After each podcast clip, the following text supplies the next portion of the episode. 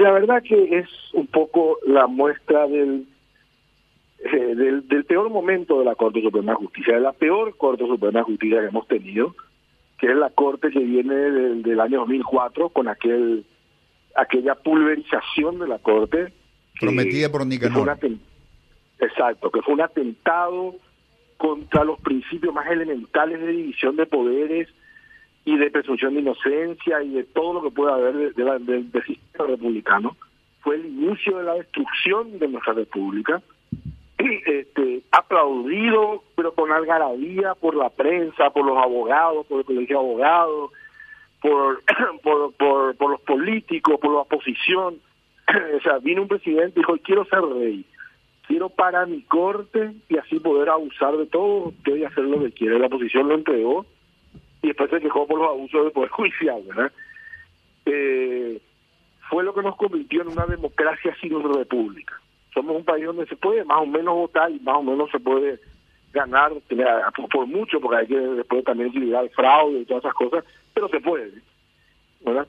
Pero no tenemos república, no tenemos poder judicial, no tenemos nada, y, bueno, y, y FETE representa un poco todo eso, ¿verdad? Y es un sistema que no, no se resigna a entender que, ya está votado, que ya que no es presentable ante gran parte de la ciudadanía, ante ese edificio que está ahí al costado del Politécnico Policial, ¿verdad? en Cubichay y Mariscal López, eh, y, ante la comunidad, este digamos, jurídica. Y bueno, insisten con eso y el costo yo creo que es cada vez más grande para todos. O sea, cuando se van afuera y promocionan con unos billetitos mentirosos de Paraguay un país sin déficit fiscal, mentira. Con bajo endeudamiento, mentira. ¿verdad? Con grandes oportunidades económicas para la empresa, eso puede ser un poquito cierto. ¿verdad? Pero la gente le sigue la seguridad jurídica y ese es un costo que se mete en inversiones, por ejemplo. Para no hablar de del pobre tipo que le persigue por tener un porrito de marihuana cuando todo el narcotráfico se pasea libre por San Bernardino, ¿verdad? Y, bueno, y esa es la corte que, tiene que ir muriendo a poco y se resiste morir.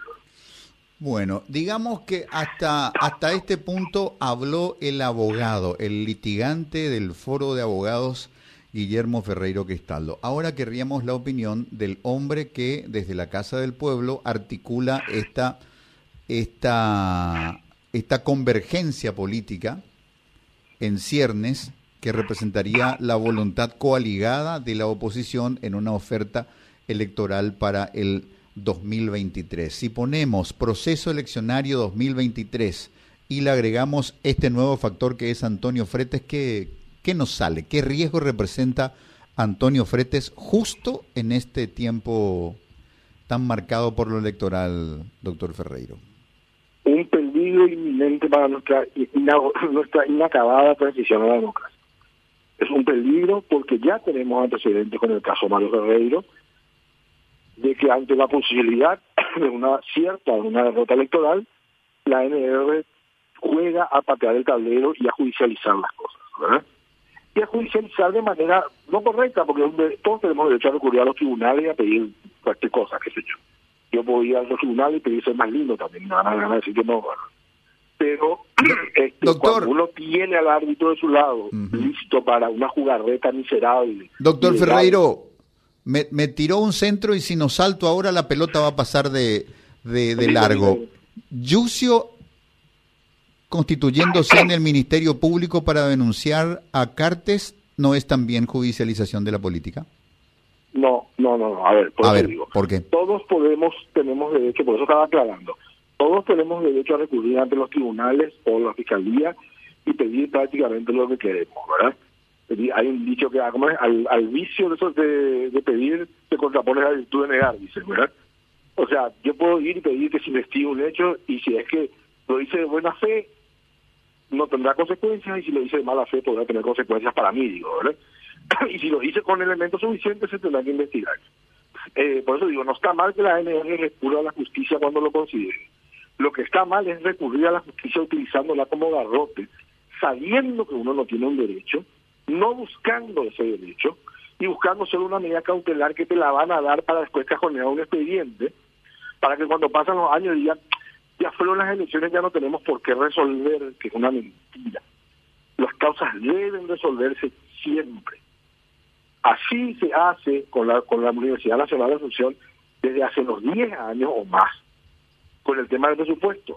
Hacen una barbaridad con apoyo de la Corte Corrupta, obteniendo una medida cautelar para no rendir cuentas y gastar el dinero a discreción sin seguir la ley de presupuesto. La Corte nunca resuelve, llega a fin de año y dicen, ay, ya pasó el ejercicio fiscal, ya no corresponde resolver.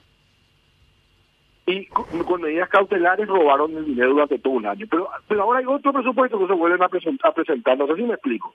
El abuso, digamos, malintencionado de mala fe de una medida cautelar buscando no que nunca se resuelva una cuestión de fondo. Eso es eso es eso no es lo mismo.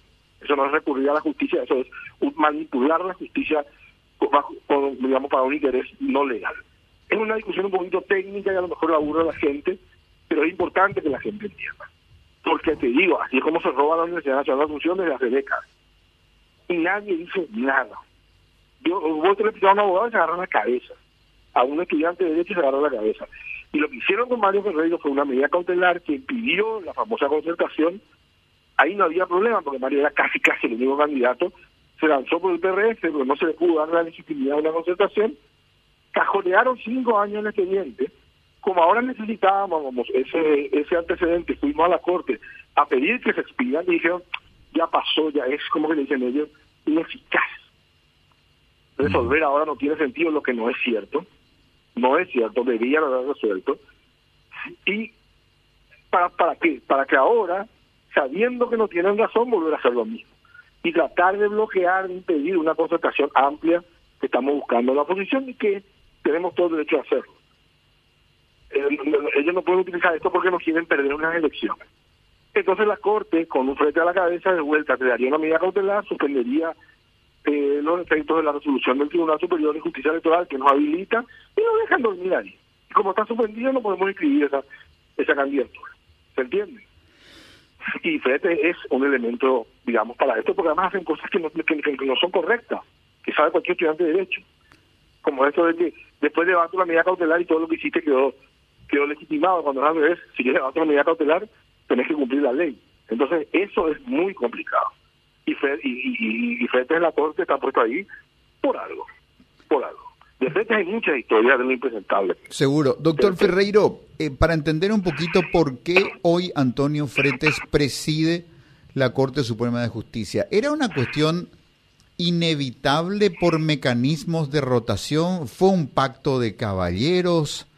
Porque si uno, digamos, hay nueve tipos, nueve mentes brillantes, algunas perversamente brillantes, pero brillantes al fin, que pudieron haber dicho, sobre todo con esa pátina de que esta es una nueva corte, con una nueva moral, con un nuevo crédito ciudadano, le pudiesen haber dicho al profesor doctor Antonio Fretes, querido profesor doctor, vamos a hacer una semana de festejo, le vamos a bajar a la tipa esa que tiene una venda frente al palacio y vamos a poner tu tu figura, este, vamos a hacerte una fiesta patronal con sortija, banda y toroña, no, pero la presidencia no te la podemos dar porque la gente espera de nosotros otras señales.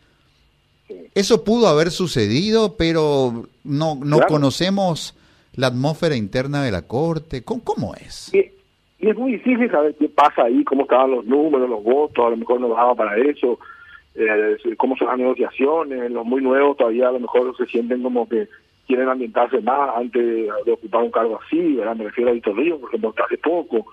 O sea, qué sé yo, yo no me imagino ser electo diputado mañana que me diga, che, le voy a pedir la Cámara.